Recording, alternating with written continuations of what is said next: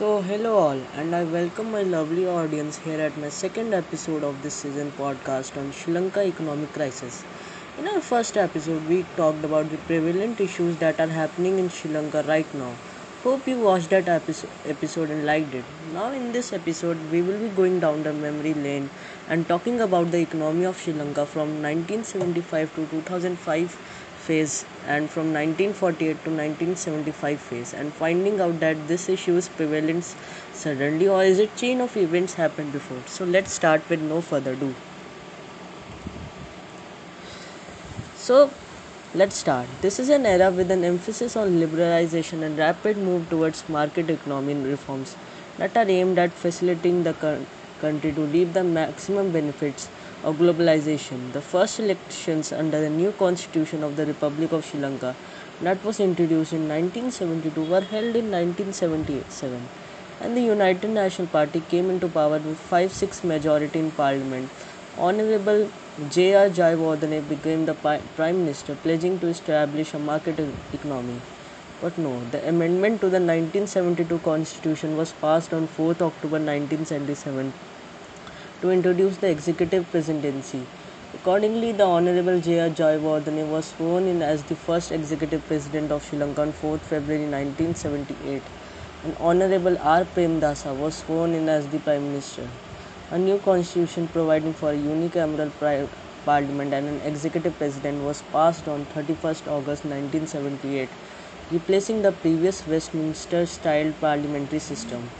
The new constitution came into operation on 7 September 1978, renaming the country the Democratic Socialist Republic of Sri Lanka. The policy since the early 1960s that restricted foreign banks from opening branches in Sri Lanka was changed in 1977 and 10 new foreign banks opened branches in 1979 and 1980 alone only. Generous tax incentives were announced to encourage foreign direct investments the Greater Colombo Economic Commission was established by statute in 1978 with powers necessary for the development and resurgence of the economy. Further, imports and payments were liberalized and price controls and other administrative controls were removed with a view to enabling the market mechanism to operate. The concept of privatization of state assets was introduced with economic liberalization, recognized it as the alternative strategy to boost private sector activities in the economy. The first presidential election of Sri Lanka was held on 20th October 1982. The incumbent president J.R. Jayawardene of the governing United National Party was re-elected as the president and Honorable R. Premadasa continued as the prime minister. A national referendum was conducted on 22nd December 1982 and the mandate of the people was obtained to proceed extend the life of parliament by a further six years. It was the first and only national referendum to be held in Sri Lanka to date.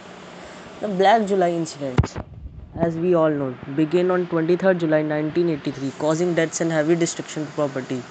This is noted as the beginning of an intermittent insurgency against the Sri Lankan government by the Liberation Tigers of Tamil Eelam LTTE. After a promising start, both in the immediate aftermath of 1977 liberalization and then again after the second wave of liberalization in 1991 and 1992, the economic performance in Sri Lanka has fallen well below expectation, though the economy has now become the most open in South Asia. Now we will be talking about the phase between the 1948 to 1975. So let's start. The economy of Sri Lanka at independence in 1948 was much more prosperous compared to most of its Asian neighbors. The colonial inheritance included a high human development standard, well developed infrastructure, well functioning judiciary, and a democratic political system of the Westminster type. Due to the prosperous primary export crops developed during the colonial time, three Sri Lanka's national income per head is up till now one of the highest in Asia. Along with high com- income, the country's achievements in terms of consumption, health, and education was excellent. Sri Lanka's achievements in human development were exceptional among developing countries and were comparable with those of developed countries. The main development problem at that time was not that of raising life standards of people but of maintaining it against a rapidly growing population. Sir John Hicks, who visited Colombo as an economic advisor to the Sri Lankan government in the late 1950s, wrote, If it were not for the population pressure, the urge for development in Sri Lanka might not be so great. For there is not a moment a crushing problem of poverty and malnutrition such as there is in neighboring countries.